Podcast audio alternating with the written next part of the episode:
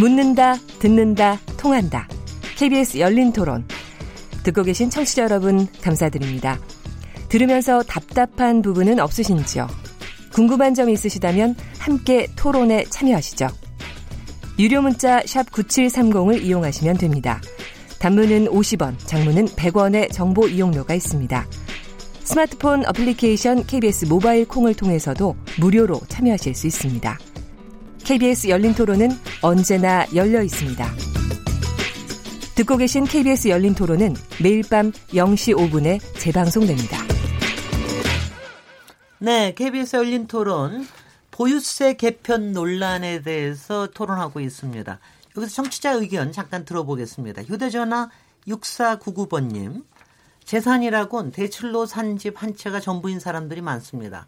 이런 사람들에게 일률적으로 보유세를 걷는다면 경제적으로 참 어려울 것 같습니다. 1주택자에 대한 지원책이 필요해 보입니다. 아까 윤, 윤 교수님 어, 얘기하신 부분이죠. 6726번님. 일부 부유층의 좁은 땅의 대다수를 차지하고 있는데요. 부유층의 투기를 그대로 두는 것은 서민들의 주거권을 훼손하는 일이라고 생각합니다. 보유세 인상 등을 통해 가진 자의 횡포를 저지해야 합니다. 네. 2919번님. 보유세 논쟁이 부자 증세에 대한 찬반 의견으로 이어지는 경향이 나타나는데요. 부자가 아닌 서민들도 부동산 투기를 하는 경우가 많습니다. 제가 아는 사람도 로또 청약을 받기 위해 전국을 돌아다니는데요. 이런 현상을 막기 위해서라도 보유세 대상자를 더 늘려야 한다고 생각합니다. 예, 콩으로 의견 주신 어, 닥터 리 두이시라는 아이디를 쓰시는 분입니다. 부동산 부자들은 앉아서 엄청난 수익을 얻고 있습니다. 거래세만 올려선 소득 불평등 문제를 해결하기 어렵습니다. 강남 부동산이 오르면 다른 지역 부동산도 같이 오르는데 서민 월급은 거의 오르지 않습니다. 지금 같아선 내 집 마련은커녕 임대료 내기도 힘듭니다. 아 부동산 때문에 생기는 문제를 얼마나 우리 국민들이 많이 어, 갖고 계신지 모르겠습니다. 계속해서 토론 이어가겠습니다. 오늘 보유세 개편 논란, 쟁점과 과제에 대해서 토론하고 있는데요.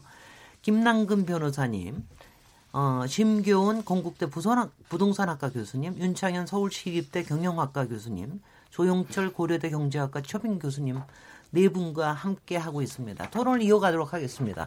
아, 요 바로 전에 윤창현 교수님께서 제기하시는 그러니까 일가구 일주택자이면서 소득이 별로 없고 장기 보유하고 있고 그리고 노령자인 이런 분들에 대해서도 이번에 저기 안에서는 또 여러 가지 뭐 좀 뭐가 있습니까 어떻습니까?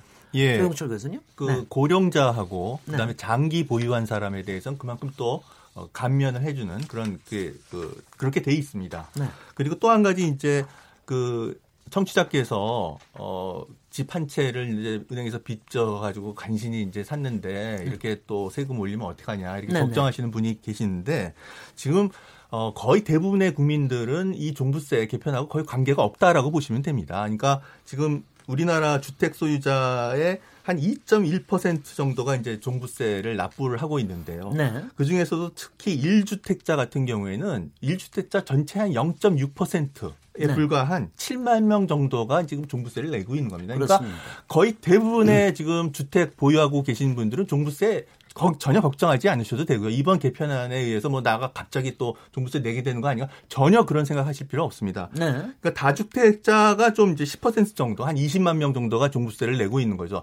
그리고 아까 아 6억 어, 이사, 이하는 이제 에, 다주택자는 이제 아, 그 종부세 안 내고 1주택자 어, 같은 경우는 9억 원 이하는 이제 안 낸다고 했는데 그게 공시 가격입니다. 공시. 가격. 그러니까, 그러니까 실제로 실거래, 실거래 가격으로 따지면은 1주택자를 갖고 계신 분은 한 13억 정도면은 종부세하고 전혀 관계가 없으니까 네. 뭐 전혀 걱정하실 필요가 없는 거고요. 네. 다주택자 같은 경우에서 실거래가로 한 8억 정도 어, 이하를 갖고 계신 분들은 전혀 오늘 이거하고 전혀 걱정하실 필요가 없다라는 말씀을 드립니다. 제가 그 지역에 따라서 이런 걸 다 얘기하기는 참 어렵긴 하지만 실제로 뭐 신도시에 있는 분들, 수도권에 있는 분들은 많이들 뭐 크게 영향을 받지 않으실 것 같고 서울에서도 일부 지역 네. 외에는 크게 영향을 받지는 않을 것 같군요. 어떻게 보십니까? 이거는 신경훈 교수님께서 더 잘 분석하고 계실 것 같은데. 예, 저도 뭐 보기에는 네. 강남구 일대하고 강남 4구라고 하는 데가 아마 영향이 받을 것 같습니다. 나머지 지역은 뭐 거의 영향이 없을 것 같고요.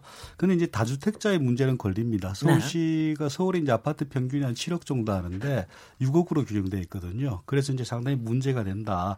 그리고 이번 보유세로 인해 가지고 다주택자를 집 내놓는다 그런 생각하는 사람은 아무도 없고요. 네네. 네. 저도 그것 때문에 다주택자가 공급 줄인다 그런 건 아닙니다. 네. 근데 정부가 1년에 다주택자 중과세, 음흠. 3주택자는 양도세 60% 내고 있습니다. 지금 네. 그 상황에서는 네. 이 시그널은 명쾌합니다. 네. 다주택자 다주택 투자하지 말라. 이런 시그널을 정부가 주고 있기 때문에 네. 이번 보유세가 강화되고 그게 또 보유세 이번 개편안에 보면은 다주택자에 대해서는 특별히 강화하는 방향 이런 게 문구가 있습니다. 네네. 이게 앞으로 어떻게 강화될지는 모르는 거예요. 음흠. 이것도 공간이 정부에서 받아들여 가지고 뭐 징벌적으로 아주 세게 할 수 있고 네. 그리고 그 다음에 이제 또 다주택자들은 더 두려워하는 게 네. 토지 공개점이 나오고 막 이렇게 음흠. 되지 않겠느냐. 음. 선거 답성했으니까. 그러니까 지금 말씀하신 게 네. 저도 금방 금방 생각이 나는 게 이번 보유세 요 종부세 조금 올리는 거 가지고 아, 영향이 없는데 네, 오히려 그렇죠. 다주택자에 대해서는 양도세에 네. 관련된 이 부분에 대해서 뭐가 있지 않으면은 뭐잘 움직임이 없을 수가 있겠군요. 지금도 뭐 60%면은 굉장히 높은 수준이고요. 그렇죠. 3주택자에 대해서. 네네. 그리고 이제 그 외에도 그 대신, 그 대신 임대 임대주택으로 등록을 하면은 조금 더 면제되는 걸까 있나요? 네, 그렇죠, 그렇죠. 네네. 근데 임대 등록하려고 해도 강남의 고가 아파트는 등록도 못 합니다. 왜 못 하죠? 그게 이제 시세 얼마 이상 규정이 돼 있을 거예요. 아, 그게. 맞아요. 그래서 그래서 임대 등록 못 하고 지금 뭐 이제 그냥 아예 뭐 좀 편하게 얘기하면 빼도 박도 못 하는 상황에서 세금 폭탄, 양도세 폭탄 뭐 저 저 보유세 폭탄이 나오고 있는 거예요. 여기 여기서 잠깐만 좀 도, 얘기를 잠깐만 돌리겠습니다. 김상근 교수님께 제가 여쭤보면은 저도 그게 좀 이상한데요. 왜 어, 그러니까 지금 보니까는요, 그저 임대주택 등록제 할 때 6억인가 그래요. 제가 기억에 6억이고 그다음에 면적도 어 25평인가 뭐 하여튼 네네네 네. 뭐 해가지고 그 밑 그 밑에만 임대소득 등록을 할 수 있더라고요. 근데 요새 보면은 꽤 여러 종류의 주택이 있는데 왜 그렇게 하는 걸까요? 결국 이게 임대 목적으로 사용될 수 있는 주택이어야 되잖아요. 네네. 그렇게 굉장히 고가 주택 같은 경우 임대 목적으로 사용되는 어, 게 어렵다라고 보니까 아니 근데 강남이나 이런 데서는 또 그런 주택들도 상당히 있지 않습니까? 물론 이제 아예 아예 이제 고가의 주택들도 있죠. 그래서 뉴욕 같은 경우에도 이제 아주 고가 임대료를 아주 많이 내는 것들은 이제 임대료 규제 같은 걸 안 받거든요. 네. 그런 거와 마찬가지로 이제 일반적으로 임대 목적 으로 사용될 수 있는 주택에 대해서 임대사업자 등록을 하도록 하고 네. 임대 사업으로 사용하면서 뭐 4년, 8년의 공적 규제를 받는 이제 네. 장기 임대 기간을 두도록 하고 임대료 인상률 규제를 받으니까 이제 네. 세금도 감면해주고 하는 거기 네. 때문에 아주 고가 주택에 대해서는 이제 임대 목적으로 사용 일반적으로 할 수 있는 게 아니니까 이제 그거는 좀 제외를 하고 있는 또 이 얘기 들으니까 또 이것도 맞는 것 같아요. 신 교수님 어떻게 생각하세요? 지금 네. 이제 임대 등록을 이제 우리는 의무화하고 있잖아요. 거의 네네. 의무화하고 있는데 선진국에서는 어떻게 하는가 하면은 임대 등록해서 가격 규제를 받으려면은 으흠. 정부의 보조금을 받거나 기금으로 해서 싼 이자를 받거나 수선을 받거나 이런 경우로 인센티브로 유도하고 있습니다. 그렇습니다. 그렇기 때문에 사업자들이 더 그쪽으로 하는 거고요. 네. 우리는 지금 징벌적으로 안 하면은 세금으로 때리겠다. 네. 그래서 조정하는 건데 지금은 이제 2천만 원 이하 미만 같은 경우에는 올해까지 유예돼 있으니까 내년에 네. 어차피 등록할 거예요. 네. 근데 그 등록하는 과정에서 인센티브가 작으니까 대다수의 사람들은 버티겠다고 하는 거예요. 네. 그래서 지금 거래량 같은 경우도 이제 3월 달까지 폭등했지만은 4월 달부터는 거래 절벽이란 말이 있는데 네. 이런 시그널 보유세 하나만의 효과가 아니고 다른 여러 가지들이 다 합쳐져서 거래 절벽 현상이 계속될 것이고 거래 절벽 현상이 계속되면 가격 붙이면 굉장히 또 급격하게 일어나는 경향이 있거든요. 네. 그런 것들도 있고 거래 절벽이라는 것 자체가 살 사람 못 사고 팔 사람 못 파는 아주 이상한 상황으로 음흠. 사회적으로 기회비용이 엄청나게 발생하는 거예요. 네. 그건 비정상적인 상태예요. 그런데 정부에서는 가격이 잡히면 이 상황에서 아이고 효과가 있다. 근데 거래 비용, 사회적 기회비용은 엄청나게 엄청나게 손실됐는데 네. 그런 것들도 한번 고려는 해봐야 된다. 하나만 네. 제가 덧, 덧붙인다 네, 네. 그러면요. 요새 그 유행하는 말 있잖아요. 똘똘 똘똘한 한, 한 채. 채만 예, 나간다. 근데 이제 이게 가만히 들여다보면 아까 제가 삼극화 얘기를 했거든요. 네. A 그룹, B 그룹, C 그룹. 네. 근데 이제 A 그룹에도 좀 좋은 데도 한 군데 있고 조금 뭐 일반적인 데 혹은 뭐 지방 같은 데도 이렇게 좀 주택이 있는 분이 있다고 그럴 때. 이제 지금 심 교수님 말씀하신 대로 이제 처분해라. 네. 어, 좀 3주택 굉장히 좀 힘들다. 이렇게 되면은 뭐를 파냐 이거죠. 네. 예, 네. B하고, B하고 C를 팔 거 아닙니까? 네. 예, 그러면 네. 그리고 A를 보유하든지 아니면 또 어떤 사람 BC 팔아서 A를 사든지 음흠. 똘똘한 한 채니까. 음흠. 그러면 이제 그렇죠. 제가 말씀드린 이 삼극화에서 이 B, B나 C 그룹의 그 부동산을 보유하신 분들은 엄청난 이제 충격이 오는 거죠. 네. 자기는 그냥 그거 하는 단체 아까 청취자께서 한 분께서 한 채 대출 받아서 들고 계시다 뭐 이런 표현을 쓰셨는데 음. 그런 식으로 가지고 계신 분은 이 ABC 그룹의 삼극화에서 혹시라도 C 쪽에 계신 분들은. 지금 A 쪽 똘똘한 한 채를 음, 가지려고 하는 그런 식으로 유도하는 그것 때문에. 오히려 엉뚱한 좀 자기 저거 보유한 부동산 가치가 하락한다든가 하는 식의 네. 상황이 올 수도 있는 거기 때문에 저는 이 ABC를 잘 들여다보면서 아주 그 정말 유리 그릇 깨지기 쉬운 유리 그릇처럼 잘 다뤄야지 이거를 효율성과 형평성을 잘 고려해야지 이 저 가진 자들에게 징세를 뭐 이렇게만 그냥 어, 하면은 상당히 좀 문제가 있을 수 있다는 거죠. 윤창현 교수님께서 제가 이 네. 말씀하신 것 중에 제가 굉장히 좋다고 생각한 걸 ABC로 얘기하시는 게 참 좋아요. 아, 그러니까 아, 상중하 이렇게 얘기하면 기분이 확 나빠질 텐데. 뭐, 뭐, 그냥 가불병으로 해도 아니. 왜냐하면, 뭐. 왜냐하면은 예. 요새 예. 아, 지방에서는 요새 사실 요새 그렇죠. 여러 가지 문제가 지방은 엄청나게 떨어지고 서울은 별로 안 떨어진다는 거 그렇죠. 아닙니까? 예. 지금 이제 그런 문제도 있고 그래서 예. 상당히 이제 그 문제가 아 뭐 그거는 또 지역 균형하고도 관련되는 거 하여튼 그 골치 골치가 정말 아, 이 문제를 진짜 그거를 네. 정말 네. 제가 볼 때 저 부동산은 대부분 담보 대출이 있으세요. 그래서 네. 제가 금융 쪽을 보는 사람이라서 이 음. 담보 대출을 잘 봐야 되거든요. 네. 정말 조심스럽게 잘 해야 되는 네, 아주 네, 굉장히 교수님. 어려운 과제라고 네, 볼수 있어요. 인위적으로 이제 경기 네. 부양, 부동산 경기 부양을 해서 이렇게 거품을 만들어 놓은 게 후유증을 주는 거거든요. 지금 지난 9년 동안 그 정부에서 만든 동안. 그 거품들이 그러니까 어쨌든 거품이 일정 정도 빠져나가야 되는데 네. 다 세계적으로도 보게 되면 거품이 빠지기 시작하면은 뭐 아까 이제 ABC라고 그러셨으면 상중하로 따지면 가격이 낮은 지방에 있는 그런 부동산부터 이제 거품이 네. 빠지게 되는 거거든요. 네. 다른 나라들도 뭐 강, 우리의 강남과 같은 그런 부자 동네들 같은 경우에는 집값이 전체적으로 떨어질 때도 뭐 그런 쪽은 많이 오르고 그러는 건 일반적이에요. 그래서 네. 어느 정도의 그 부동산 가격의 양극화 같은 경우들은 불가피한 거거든요. 네. 그러면 그 거품들을 안 빠뜨리기 위해서 그걸 계속 부양을 해야 되느냐 그런 또 문제가 있지 않습니까? 그러니까 네, 그거는 일정 정도는 네. 이제 빠져야 될 거품들은 네. 빠져나가는 것들은 뭐 저희 우리 사회가 그 동안에 어떤 잘못된 정부 정책에 의해서 인위적인 부동산 경기 부양에 의해서 또 됐던 측면들도 있기 때문에 그건 뭐 네. 불가피하게 뭐 받아들일 필요도 저는 있다라고 저는 생각이 들고요. 네, 신 교수님. 네, 저도 이제 이런 토론에서 네. 계속 느끼는 게 거품이 빠져야 된다고 하는데 그 굉장히 무서운 발언입니다. 네. 우리가 IMF 때 그 위기 상황 때 우리가 일반 서민 조사, 설문 조사를 해보면 한 30% 빠져야 된다고 해요. 네. 근데 IMF 때 우리가 12% 빠졌습니다. 네. 그때 그 난리가 났거든요. 네. 그 부동산 시장이라는 게 세계적으로 보면은 한 3% 5%만 빠져도 굉장히 큰 충격입니다. 네. 그리고 지방 같은 경우에는 지방 지표를 지금 2003년부터 산정을 했는데 처음으로 3년 연속 빠지고 있어요. 음흠. 지금 지방은 위기 상황이에요. 지방 음흠. 경제도 그렇고 음흠. 굳이 이 시기에 뭐 아까 전에 뭐 시청자분도 얘기하신 게 서울이 오르면 따라 오르고 서울이 빠지면 따라 빠지는 데 네. 서울이 빠지면 지방은 버티는 것들도 버티겠느냐.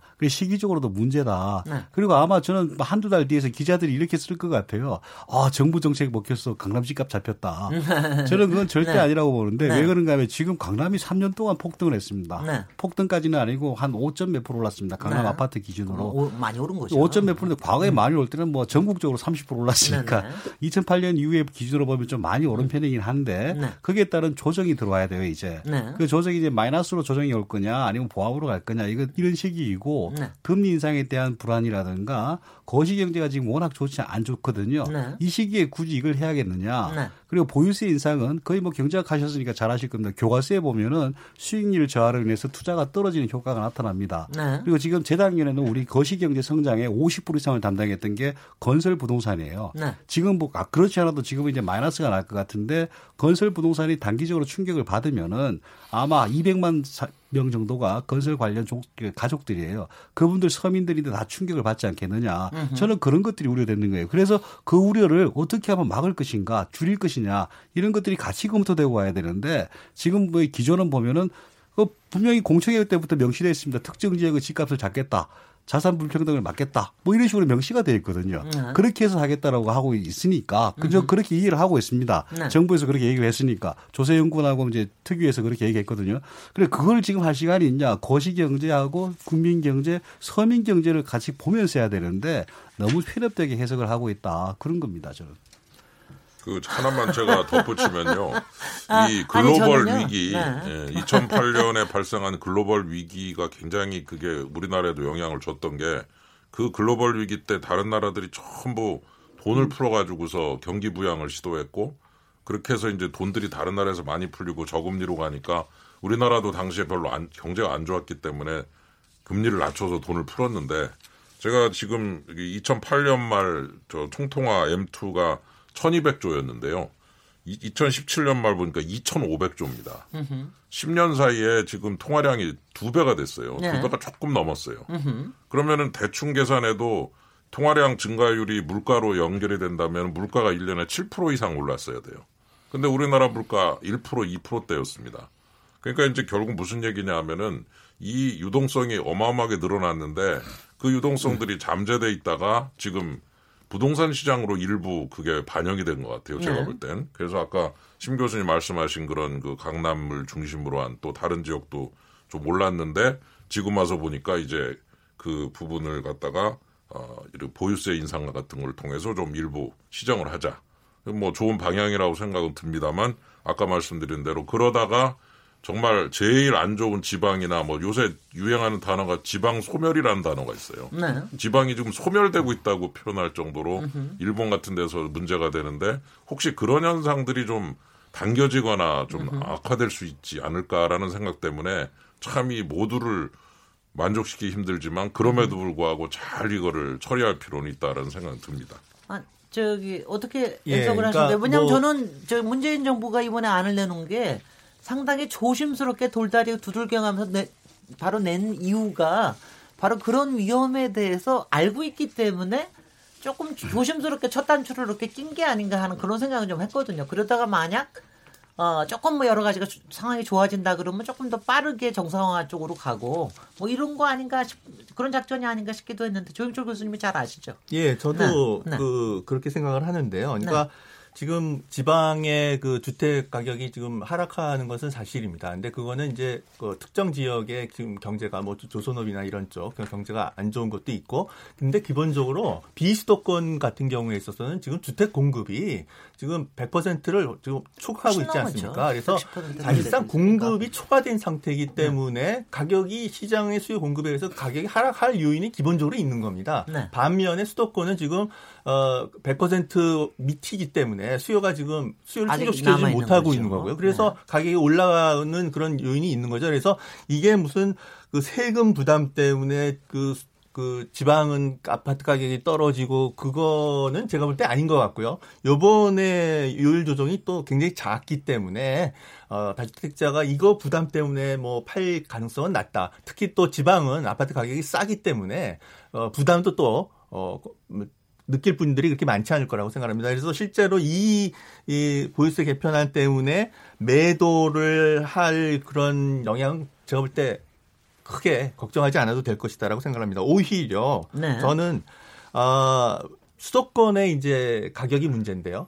요번에 개편안이 너무나 이제 미약했기 때문에 음, 네. 사실은 수도권의 아파트 가격이 약간 좀 어, 안정화됐던 그 이유 중에 하나가 정부 정책하고 싸우지 말자. 싸워서 어. 손해된다. 그래서 어, 부동산 개편안이 좀 세게 나갈지도 모르겠다라는 그런 우려들을 했고 그러면서 네. 사실은 좀 부동산 가격이 잠, 잠잠해졌는데 네. 이거 보니까 이건 뭐 이거는 뭐뭐 뭐 별거 아니네. 뭐 해서 오히려 이제 안심하고 해서 오히려 부동산이 들썩들썩하는 것이 저는 걱정이 됩니다. 예. 그래서 어, 수도권 같은 경우에는 사실은 김남근 변호사께서 말씀하셨듯이 이 보유세만 갖고서 부동산 가격을 뭐 이렇게 통제하는 것은 사실 한계가 있는 겁니다. 이건 중장기적으로 인센티브를 바꿔서 이제 유도를 해나가는 것이기 때문에 저는 정부가 수도권에 대해서는 좀 공공임대주택 혹은 뭐 도시 뉴딜 같은 거, 도시 재생 뉴딜 같은 거 이런 걸 통한 쉐어하우스 공급이라든가 이런 것들을 조금 더 속도전 이렇게 좀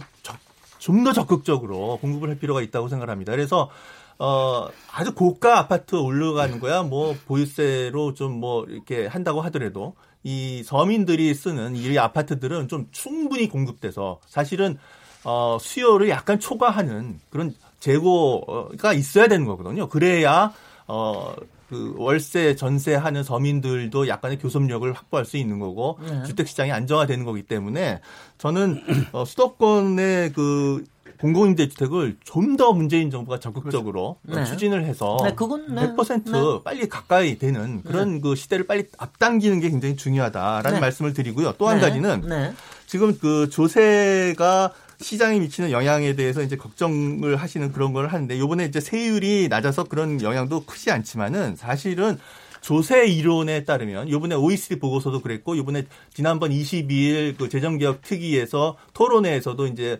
어 발표자가 그런 얘기를 했는데 사실은 부동산 보유세가 그러니까 조세가 이제 시장의 가격 기능을 약간 이제 영향을 미치는 자원 배분을 왜곡시키는 그런 기능들이 있거든요. 근데 그런 효과가 가장 작은 것이 사실은 그렇죠. 부동산 보유세입니다. 네. 그래서 토지세가 그렇죠. 예, 네. 그렇죠. 주택세는 아니고. 아, 주택도 뭐 그 공급이 다른 거에 비해서 굉장히 비탄력적이기 때문에 그런 성격이 다른 세금에 비해서 가장 아, 시장의 왜곡 기능이 작은 그래서 음. 효율성 측면에서 가장 우수한 그런 그 성격을 띠고 있는 것이 부동산세입니다, 사실은. 그래서 어 다른 세금에 비해서 훨씬 더 그 부작용이 작다라는 말씀을 드리고요. 또 한 가지 소득 분배 기능에 있어서도 사실은 어 부동산 관련된 그 보유세가 어 소득세, 근로소득세 다음으로 소득 분배 기능도 굉장히 좋은 그런 그 성격을 갖고 있다는 것이 조세 이론에서 일반적으로 하는 네. 얘기이기 때문에 이런 긍정적 측면도 있는데 오히려 제가 생각할 땐 요번에 세율 어, 이런 것들이 조정이 너무 작아서 으흠. 이런 효과도 좀 기대하기 좀 어렵 수 어려울 수도 있다라는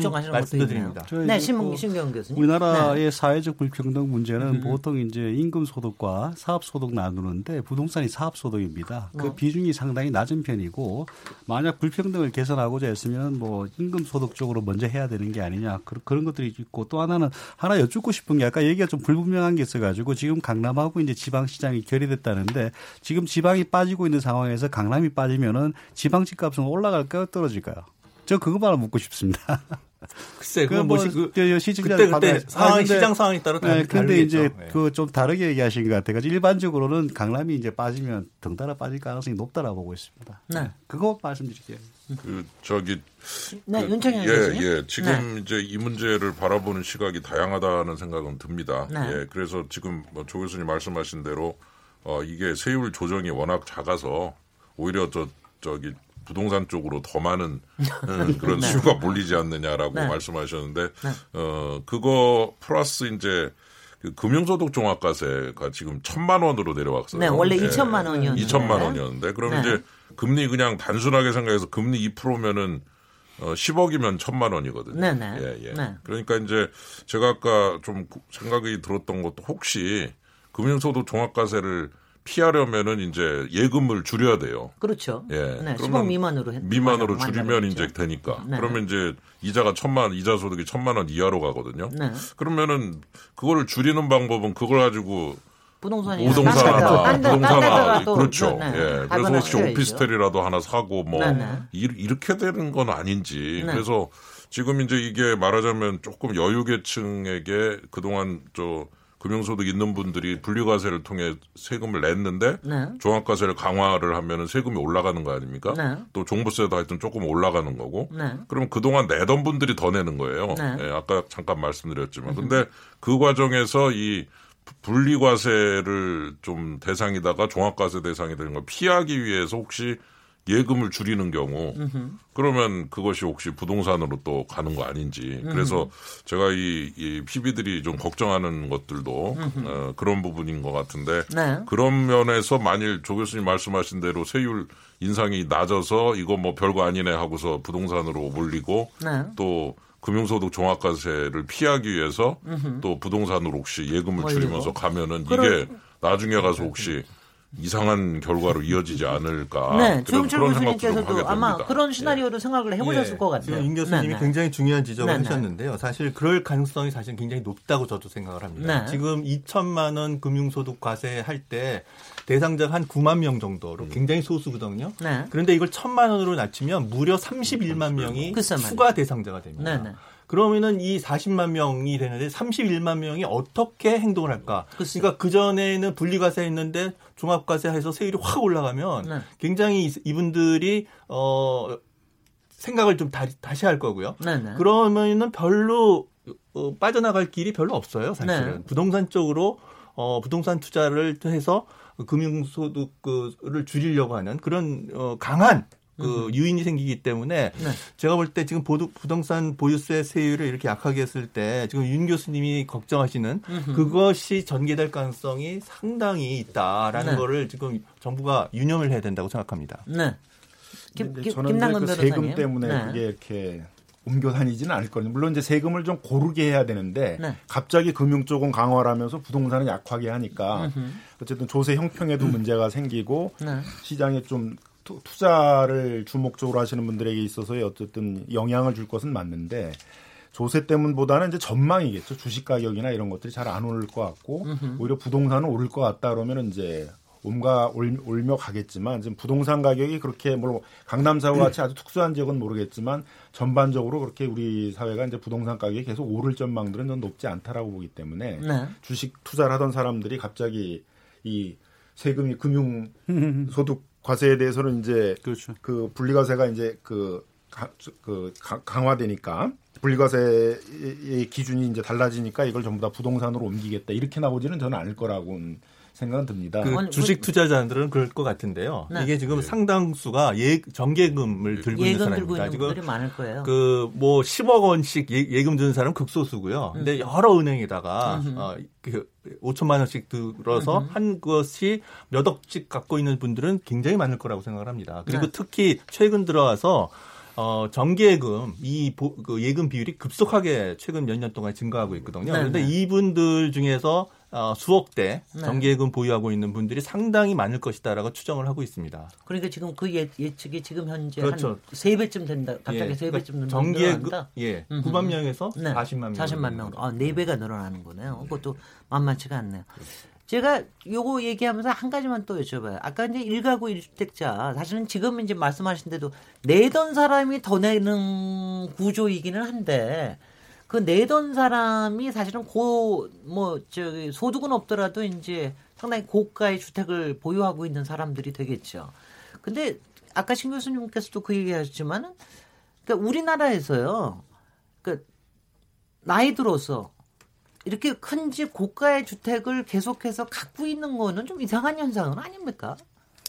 그거는 그 되게 외국의 경우에는 많이 정리를 하고 그거를 다른 자산으로 돌리고 뭐 이렇게 해서 하는 경우가 많은데 그분들도 이제 뭐그 돌리긴 돌릴 거예요. 네네. 그게, 그게 네. 지금 이제 과거에 뭐 2008년 대폭락 뭐 이런 얘기들도 있었는데 2012년 네. 대폭락 네. 그때 이제 나이 드신 분들이 다 내놓을 것이다 그랬는데 네. 최근에는 이제 수명이 좀 더 오래 가고 더 길어지고 그러면서 네. 최근에 작년 재작년에 주거 실태 조사에서 재밌는 게 나왔습니다. 네. 뭔가 하면은 60대 이상의 투자가 급격히 는 거예요. 부동산 투자가. 네네. 그게 왜 그런가 하면 이제 한 80 정도 살지 않겠느냐. 그럼요. 그러면 지금 돈을 굴릴 데도 없고 가장 쉽게 그러면 이제 거죠. 주택이나 임대 소득을 좀 받는 게 낫지 않겠느냐. 네. 그쪽으로 늘고 있고 앞으로는 그런 패턴은 계속될 것 같습니다. 네. 근데 이제 문제는 이제 아까도 말씀하셨지만은 그런 고령자분들이 굉장히 좀그 현금 창출력이 약하기 때문에 음. 보유세 부담이 조금만 올라가도 거의 힘들어지는 상황이 생기거든요. 네. 그분들이 한 40년 이상 살았다.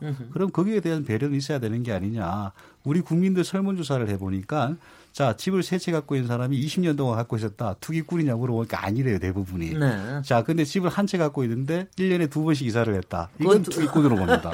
지금 네, 네. 다양한 기준들이 네. 있어요, 투기꾼에 대해서. 근데 네. 정부가 정책을 펼 때는 적어도 피해 계층, 수혜 계층 이런 걸 나눠야 되고 그것들을 그렇게 무자르듯이 자르는 게 아니고 음. 강남에서 뭐 20년 있었다. 집 세 채라도 네. 그 사람들은 뭐 과세인이라도 해 주든가 어떤 그 숨통을 좀 트여 주고 되고 그리고 이제 개별적 상황을 봐야 되는데 그것들이 너무 쉽게 쉽게 고민 없이 빨리 정책을 만들다 보니까 그 사각지대에서는 피해 계층이 나오는 거예요. 네. 적어도 그런 계층에 대해서는 귀를 기울여야 되고 공청회 안에서도 보면은 그런 안들이 있었습니다. 그런데 네. 이번 오늘 발표안에 보면은 그 안들이 일단은 배제돼 있거든요. 네. 그래서 그런 것들을 또 보완할 필요는 있죠. 네. 종부세 헌법재판소의 네, 이제 네. 그 헌법 재판 과정에서 그래서 문제가 됐던 게 이제 일가구 일주택 고가 주택자들에 대해서 다주택자하고 동일하게 취급하는 게 문제가 돼서 네. 헌법 불합치 결정이 있었고요. 네. 그래서 종합부동산세가 이제 보완이 되면서 그 장기 보유, 10년 네. 이상 보유를 하게 되면 40%를 깎아줍니다. 네, 네. 그다음에 이제 고령자 또 공제가 있어서 70세 이상이 되게 되면 30% 이상을 깎아줍니다. 네. 그럼 결국 70% 이상을 깎아주는 거예요. 네. 그러니까 그 강남에서 장기 보유를 하면서 오래 살고 계신 고령자분 같은 경우에는 70%를 공제를 받게 돼 있는 거죠. 네. 그러니까 상당 부분들을 공제를 받고 있어서 이미 네. 1가구 1주택자 중에 강남에서 고령자로서 장기 보유하고 있는 분들은 뭐 충분한 공제들을 받고 있다 네. 이렇게 네. 봐야 될 것입니다. 요거 잠깐 여기서 잠깐 끊도록 하고요. 어 저기 다시 돌아와서 앞으로 그럼 좀뭐 사실 여러 문제들 얘기하셨기 때문에 보완할 부분들을 좀 예, 얘기를 해야 될 것 같습니다. 다시 돌아오도록 하고요. 우리 오늘 KBS 열린 토론 보유세 개편 논란 쟁점과 과제에 대해서 토론하고 있습니다. 잠시 쉬도록 하겠습니다. 어, 여러분은 지금 시민 김진애와 함께 KBS 열린 토론 하고 계십니다.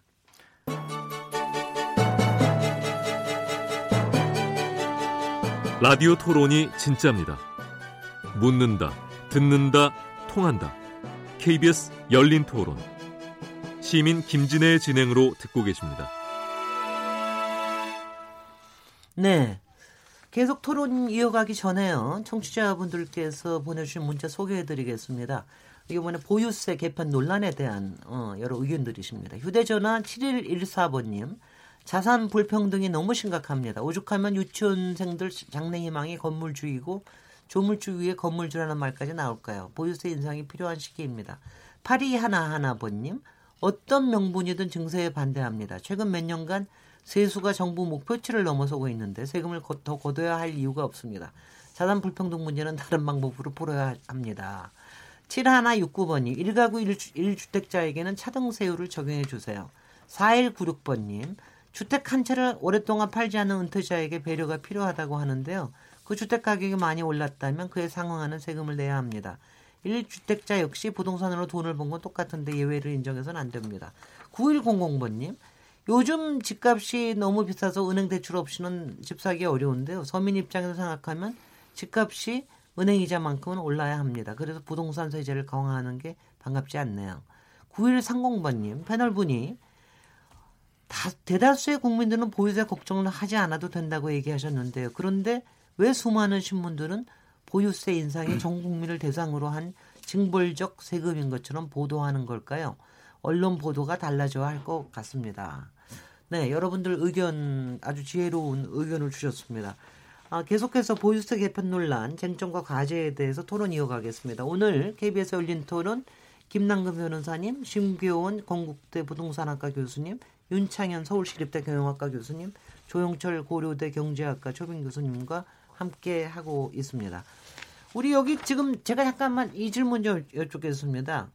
어, 우리 정치자분들께서 얘기하 는데 이거 지금 대다수 국민들이 보유세 걱정 별로 할 필요 없다. 지금 뭐 일가구 1주택자 중에서는 아까 몇 퍼센트라고 그러셨죠? 그리고 1주택자의 0.6%. 0.6%. 그다음에 다주택자는 10% 정도. 10% 정도.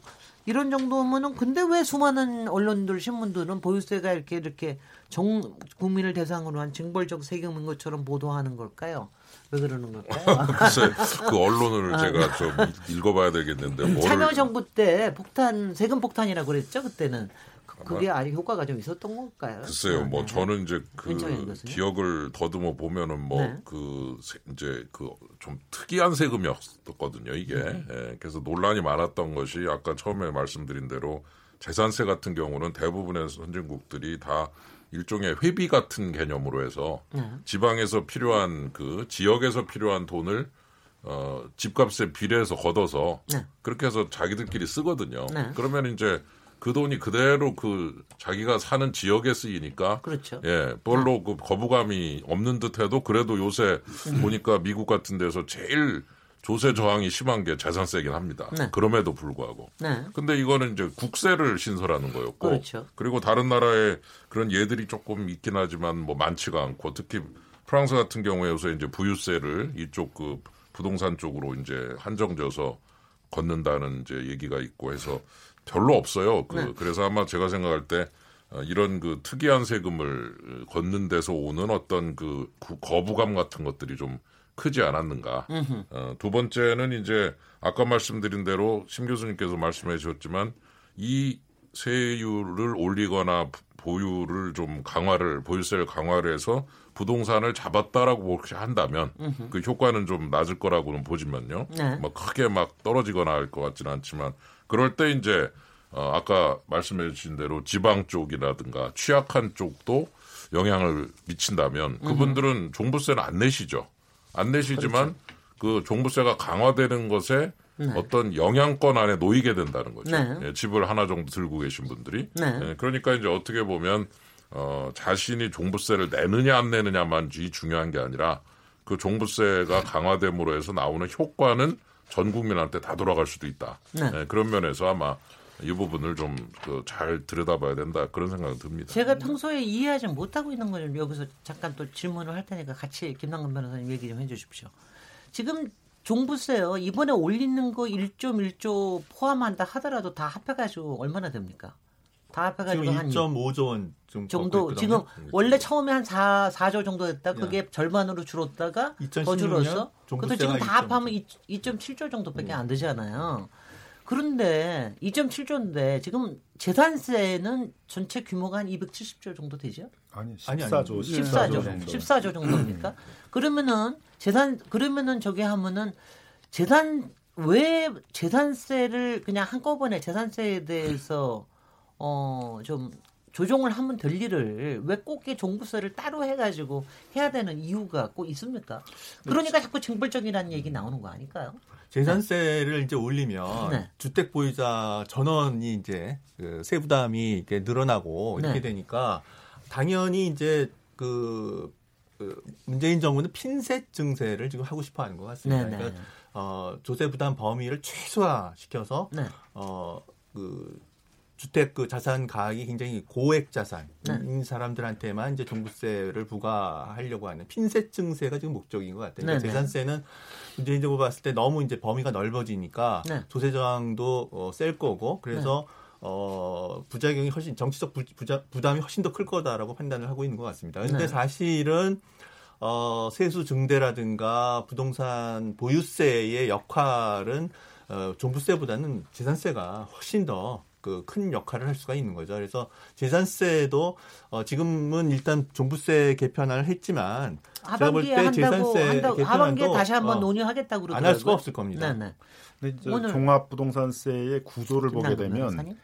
그 주택 부분에 대한 종합부동산세의 비중은 20%밖에 안 돼요, 사실은. 글쎄요. 그러니까 네. 대부분이 이제 이 토지 부분에 대해서 네. 하는 거거든요. 그리고 이제 네. 말씀하신 것처럼 토지에 대해서는 이제 토지에서 발생하는 불로소득에서 적극적으로 과세하는 것들이 조세 정책적 측면에서 가장 효율적이라는 측면 때문에 이제 과세를 하는 겁니다. 네. 그래서 사실은 논란이 많은 부분들은 이제 이 주택 부분에 대해서의 그 높은 세율을 매기는 부분에 대해서 뭐 세금 폭탄이다 뭐다 이런 게 논란이 있었지 토지 부분에 대해서는 그렇게 논란이 많지가 않았어요. 네. 근데 대부분의 종부세에 재정 충당하는 부분들은 사실 토지 부분에서 나오는 것들이고 네, 네. 그 종부세에서 이 주택 부분이 차지하는 건 20%밖에 안 된다는 거죠. 그러니까 20%밖에 안 되는 그 주택 부분에 그렇게 논란이 많으면서 했던 이유는 그게 약간 좀 정치적 측면들도 있었고 그렇습니다. 정책 유도적 기능들을 높게 봤기 때문이거든요. 네. 근데 정책 유도적 기능에서 장기적으로는 다주택 보유를 억제해서 투기를 억제해서 집값을 안정시킨다는 측면은 있는데 그게 단기적인 집값을 잡는 건 아니라는 아니네. 거죠. 네. 근데 자꾸 참여정부에서는 이거를 실효세율을 1% 가까이 올리면 주택 부분에 대해서 집값이 잡힌다는 얘기를 자꾸 많이 반복해서 얘기를 했어요. 네. 그러니까 국민들은 아 저거를 하게 되면 집값도 잡히고 안정된다 그랬는데 물론 1%까지는 못 갔지만 계속 올린다고 그랬는데 집값이 안 잡히니까 이 네. 제도의 실효성에 대한 신뢰가 확 잃게 된 것이죠. 네, 네. 그래서 저는 다시 또 이걸 가지고 뭐 강남 집값을 잡는다. 이거를 뭐 조금 더 올리면 잡는데 좀덜 올려서 못 잡는다. 이런 아, 논의를 그 절대 하면 그, 이제 하면 그 안 된다고 생각합니다. 네, 신경 교수님. 예, 그 네. 지금 뭐 이론적으로는 그런데 네. 강남에 어떤 아파트가 있는데 토지가 주택가를 실무적으로 어떻게 구별할 것인가 그건 거의 불가능하고요. 실, 그, 실, 실, 아주 이상적으로. 그래서 이제 주택 공급 축소 효과는 거의 나타날 겁니다. 그게 어느 정도냐에 달려 있고 그리고 이제 김 변호사님께서 계속 이제 단기적 효과는 없다고 그러는데 거의 모든 교과서에 보면은 보유세 인상은 단기적으로 한번 충격을 주고 중장기적으로는 수요 공급에 움직인다가 거의 뭐 세계적으로 다 정, 정론화되는 교과서에 나오는 얘기니까. 근데 아마 그때 단기적으로 안 잡혔던 이유는 다른 기업 거시경제 여건이라든가 이게 좋아서 상승한 게 아니냐 그렇게 볼 수 있을 것 같습니다. 그리고 재산세를 왜 그 재산세에서 포함 안 했냐? 지금도 재산세에 그 조항을 다 갖다 넣으면 되긴 됩니다. 그렇죠. 그런데 이제 그걸 네. 안 하는 이유가 네. 이제 어느 정도 상징적 의미가 있는 게 아니냐. 네. 그게 계속 시그널을 주는 것하고 그리고 이제 그 다른 그 IMF나 이런 데에서도 그 세제 같은 걸 자꾸 자꾸 만들지 말고 네. 종합적으로 만들어서 거기다가 그뭐 누진세율을 적용하든가 그런 얘기 공고를 많이 하거든요. 자꾸 자꾸 특별한 세금 만드는 거는 조세 행정에서도 상당히 저도, 불편하기 저도 때문에 저도 그 점에 대해서는 신경 예. 교수님하고 저는 의견이 같습니다. 왜냐하면 예. 자꾸 별도의 세금 만드는 것보다는 그렇지. 재산세 보편적으로 적용할 예. 수 있고 맞습니다. 재산에 따라서 누진율을 제대로 적용을 해가지고 그러니까 예, 예. 누구나 예측 가능하게 낼 수 있도록 하는 게 그게 저 맞는 그러니까, 거 아닐까요? 그러니까 저는 제가 제가 이거 너무 너무 저거 한 건가요? 좀 더 좋은 방식은 김, 그래서 이제 가장 기본이 네네. 되는 게 공시가격의 문제이거든요. 네네. 세금을 물릴 때 그냥 시가대로 물리는 게 아니라 네. 정부가 조사를 해서 먼저 음. 정부가 표준지 조사 가격을 매기고 그거에 따라 지방자치단체가 이제 개별 공시 가격을 매겨가지고 그거에 따라 세금을 물리고 있습니다. 네. 근데 문제가 되는 것은 이제 그 현실화율이 굉장히 낮은 거거든요. 네. 그것도 또 지역에 따라 차이가 많이 나요. 그러니까 가격이 많이 오르고 있는 강남 같은 경우에는 예를 들면 강남의 대치동에 있는 음마 아파트 같은 경우에 있는 시세 반영률이 62%밖에 안 됩니다. 네. 근데 노, 노원구에 있는 주공 아파트 같은 경우에는 72% 돼요. 그래서 네. 그 많이 오른 지역과 안 오른 지역에 있어서의 형평성의 문제도 있고 또 아파트는 60% 70% 정도 반영이 되고 있는데 고가 단도 주택은 또 반영률이 50%밖에 안 돼요. 네. 그래서 이건희 삼성 회장의 글쎄, 근데 그 깜짝 놀랐어요. 공시 가격은 뭐 260몇 억밖에 안 되는데 네. 시가는 480억 되거든요. 한 52%밖에 네. 반영이 안 됩니다. 그러니까 이 공시 가격을 좀 형평성 있게 만드는 네. 거. 그래서 음. 단독 고가 단독 주택과 아파트에 있어서의 시가 반영률들을 높이는 그런 고, 작업들을 네, 이제 한 달에든가 현실화율을 이제 네. 한 90%까지 이렇게 연차적으로 올려서 음흠. 그래서 이제 어떤 조세제 정책의 신뢰성을 높이는 네. 그러니까 국민들의 입장에서 보면은 아 우리 동네는 집값도 많이 안 올랐는데 공시 네. 가격은 높아서 세금 많이 내는 것 같고 저기 저도 저 동네는 많이 가격은 오르고 있는데 현 시가가 반영되는 공시가격에 반영되는 좀 굉장히 낮아서 세금 덜 낸다. 음. 이러면 그 조세 제도 자체에 대한 신뢰성이 떨어지게 되잖아요. 네. 그래서 그 공시가격의 형평성을 높이고 음흠. 그다음에 현실화율을 높이는 작업. 네. 그게 이제 제가 보기엔 가장 기본적인 것이 그게 김현미 국토부 장관이 지금 꽤 강조를 하는 거죠. 지금 하반기에 사실 그 부분에 대해서 굉장히 집중적으로 좀 검토를 하겠다 뭐 그렇게 얘기를 하시는데요. 저희가 이제 토론도 이제 거의 시간이 뭐 마실 시간이 돼서 어, 그러니까 지금 쭉 토론하시는 거 보면은 이번에 보유세 개편 안에 대해서 물론 아직 국회에 나간 것도 아니지만 그러니까 아쉬워하시는 분도 있고 어, 아쉬워하고 안타까워하시는 분도 있고 그다음에 이거 이거에 대해서는 아 실효성에 대해서 아직도 의문을 하시는 분도 있고 그러니까 전반적으로는 다 일단은 아쉬워하는 것 같습니다. 그래서 그래서 이렇게 이렇게 아쉬워하신다 그러면은 어, 이 안에 이게 지금 아, 앞으로도 국회까지 좀 시간이 걸릴 겁니다. 그리고 그뭐 저 그 뭐죠? 저 조, 조세 개혁 특별위원회인가요? 재정 개혁 재정 개혁, 재정개혁 특, 특별위원회가 또 향후에 계속해서 일을 할 거기 때문에 그거와 더불어서 같이 좀 검토해야 되고 보완해야 될 그 부분들에 대해서 좀 얘기를 해주시면 어떨까요? 지금 김남근 변호사는 벌써 공시 가격에 대해서 한다는 걸 큰 거 하나를 얘기를 하셨는데 어느 분께서 어, 윤창 교수님 어, 먼저 예. 하시겠습니까? 네, 네. 우선 그 뭐 생각보다 좀 약하게 나와서 네. 뭐 저도 이렇게 뭐 세계 반대를 한다거나 뭐 이건 네, 뭐 네, 네. 어마어마한 문제를 야기할 거다 뭐 이렇게 막 얘기하는 게 너무 저 미안한 상황이 돼버렸는데요. 하여간 이제 이 세금과 이 전체적인 흐름을 볼 때 이제 이 종부세가 이제 부유세적 성격, 예 그리고 오늘 나온 이 두 개 그 제도가 모두 기존에 세금 내던 분들한테 더 걷는. 어, 그래서 반은 소득세를 안 내고 있는데 그쪽에 대한 부분은 전혀 고려하지 않고 있는 이제 이런 부분이 조금 좀 아쉽다는 생각이 들고 네. 예 그리고 세금이라고 하는 것은 항상 형평성과 효율성 두 가지가 다 만족돼야 된다고 생각이 듭니다. 네. 그래서 어떤 건 물론 효율성이 강한 세금도 있고 어떤 건 형평성에 관한 세금도 있지만 그러나 어, 재정으로부터의 수익을 같이 우리가 얻고 있다. 정부가 돈을 걷어서 그걸 여러 형태로 쓸 때 그 혜택을 받는 분들이 많이 있다면 네. 혜택에 비례해서 조금씩은 부담하는 것도 중요하지 않느냐 좀 그렇습니다. 그런 생각도 네. 들고요. 네. 또 하나는 이제 지금 우리 경제가 조금 둔화되는 그런 모습을 보이고 있습니다. 예, 투자도 지금 줄어들고 있고 건설 투자 특히 많이 줄었고 소비도 조금 이제 안 좋은 것 같고 또 기업들 수익도 그렇고 그래서 이제 하반기서부터 혹시라도 이런 그 문제가 좀 제기될 가능성이 큰데 하필이면 또 그 경제가 좀 안 좋아지는데 이런 보유세 인상이라고 하는 그 카드가 나와서 네. 어, 부동산 시장을 좀 더 상당히 부분 위축시킬 가능성은 혹시 없는지 네. 작은 효과가 그리 크진 않더라도 타이밍이 안 좋으면 음흠. 부정적 효과는 커질 수도 있는 거거든요. 네. 예, 그래서 저는 이 정책 타이밍적 관점에서는 좀 어, 좋을 때 좀 올렸으면은 좋을 텐데 네. 안 좋아질 때 올리는 상황이 돼버릴 가능성 때문에 네. 이 정책 타이밍을 조금만 조절을 하고 혹시 앞으로의 논의 과정에서 가능하다면 이 충격을 최대한 완화시키면서 잘 이 세금을 낼 사람들의 부담이라든가 등등을 고려한 현명한 타이밍 조정. 이게 좀 필요하지 않나 그런 생각이 듭니다. 네, 그 좋은 말씀입니다. 아마 국회에서 논의하는 과정에서 그 얘기가 나올지 모르고요. 그리고 네. 최근에 보니 자유한국당은 거기서 좀 사정이 좀 여의치가 않은데 바른미래당에서는 지금 전체적인 재정 개혁에 대해서 큰 그림이 안 보인다는 좀 저 지적을 굉장히 세게 좀 하고 있더라고요. 이게 어떻게 될지 모르겠습니다. 저도 큰 그림이 좀 있고서 그러고 그렇죠. 나서 재정 저 조세 개혁에 대한 게 좀 전체가 좀 보이면 좋겠다는 생각은 좀 하고 있습니다.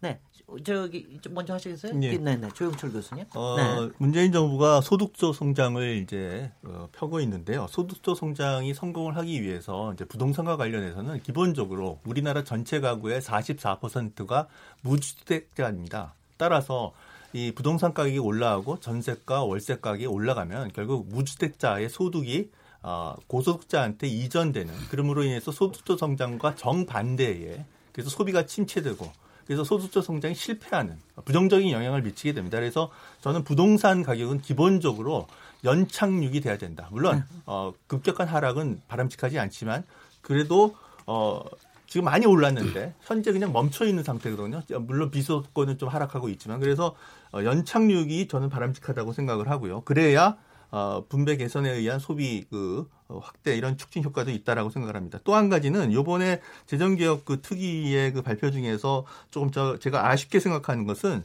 주택 임대 소득세 개편이 좀 너무 약하다라는 겁니다. 그러니까 어, 금융 소득이 2천만 원을 1천만 원으로 종합과세 이거를 지금 확대시켰지 않습니까? 그렇다면은 네. 그동안 시민사회 이런 쪽에서 굉장히 많이 논의가 되었던 주택 임대 소득도 종합과세하는 이걸 조치가 요번에 좀 어, 좀 약한 형태라도 좀 들어갔어야 되는 게 아니었나. 근데 아니, 아, 임, 그거는 예. 조금만 설명을 해 주시죠. 원래 내년부터는 정확하게 종합으로 종합 소득으로 잡는 거 아닙니까? 원래? 2019년 2019년부터요? 네네. 아니 근데 이번에 하여튼 그 재정개혁 특위에서 이 네. 부분이 이렇게 어, 포함되지 들어가 있 들어가 있어요? 예, 들어가 있는 거 뒤에, 네. 바로 뒤에 네, 있습니다. 네. 바로 다음 네. 페이지. 그런가요? 예, 예. 아니 이번 임대소득 개편이 그러니까 어, 발표된 것이 뭐냐면은 소형주택 과세 특례 축소한 거, 네. 그다음에 어, 2천만 원 이하 분리과세 한 것도 기본공제 네. 어, 혜택 줄이는 거 네, 네. 이것이 지금 들어가 있더라고요. 예, 예, 예. 그렇습니다. 예. 네, 네. 그래서 저는 이것보다 조금 더, 더, 더 강화되었어야 됐다. 네. 그래서 그게 조금 좀 아쉬운 편이다라고 생각이 듭니다. 네. 예, 뭐 저는 신, 예, 신경 것은 저는 기본적으로 아까 얘기하고 비슷한 건데 정부가 선진국에서는 세제를 피면서 이렇게 참, 참 자료 없이 나오는 건 드물다. 적어도 이제 단기적으로 어떤 영향이 미치고 장기적으로 국민 경제에 어떤 영향을 미치는가를 살펴봐야 되고 그리고 적어도 또 서민을 위한다 했으면은 서민이 어떤 혜택을 보는가에 대한 어느 정도 공론화를 좋아하잖아요. 그런 것들도 어느 정도 필요한데 너무 짧게 넘어갔다. 그 부분은 언급도 되지 않고 넘어갔다는 게 아쉽고 그리고 이제 앞으로 진행하다 보면 피해 계층이 반드시 나오는데 뭐 약, 약간의 장기 공제 혜택 이런 게 있지만은 뭐 압구정동이 50억짜리 아파트인데 연수입이 천만 원밖에 안 되는 현금 수입 드물겠지만 네. 이런 분들한테는 그게 지금 폭, 폭, 폭 탄이 될 수 있거든요. 네. 그런 것들을 계속 보완해서 나가는 게 필요하다 그렇게 보입니다. 그 지금 아까 얘기하시는 그 장기 보유 그런 부분들 같은 경우에는 종합부동산 종합부동산세를 유예하는 것도 지금 뭐 유예하는 것도 한번 유예하는 것도 그래서 상속이나 예, 그렇죠. 뭐 유고시나 아니면 예, 뭐 그렇죠. 양도시에 뭐 예. 하는 것도 그것도 포함이 돼 있는 거로 뭐 그런 게 필요할 것 같습니다. 네. 저기 김남근 변호사님 네. 또 이렇게 얘기하다 보니까 시간 막 갑니다. 예. 아, 그래서 이제 지금 중요한 네. 거는 이제 이 조세니까 조세 충당적 기능으로서의 역할을 지금 재정 투기가 발표한 이 종부세 인상안은 좀 반영을 하고 있는 것인가를 먼저 좀 살펴봐야 되는데 네. 어, 현재 지금 그 소득이 하위 부분에 있는 일분위 같은 경우 소득이 더 줄었다고 그러잖아요. 네. 그렇게 되는 게 이제 노령화 문제들도 있고 뭐 자영업자들이 이제 네. 대거 일탈하고 있는 그런 문제들도 있고 그럽니다. 그러면 상당한 재정 투입들이 요구되고 있는 거거든요. 네. 뭐 예를 들면 기초연금 같은 걸 그렇습니다. 늘려야 된다든가 네. 하고 있어요. 그러니까 정부가 여러 가지 방안으로 증세를 시도를 해야 되는 상황인데 네. 이렇게 자산 양극화가 우리 사회가 심하고 부동산에 있어서의 많이 올랐다 그러면 그 부분에서 적극적으로 증세를 하는 부분들은 저는 뭐 여러모로 정당성이 있다라고 보여집니다. 근데 이번 재정 특위에 있어서의 종부세 개편안이 과연 그런 재정 충당적 기능으로 충분한가? 네.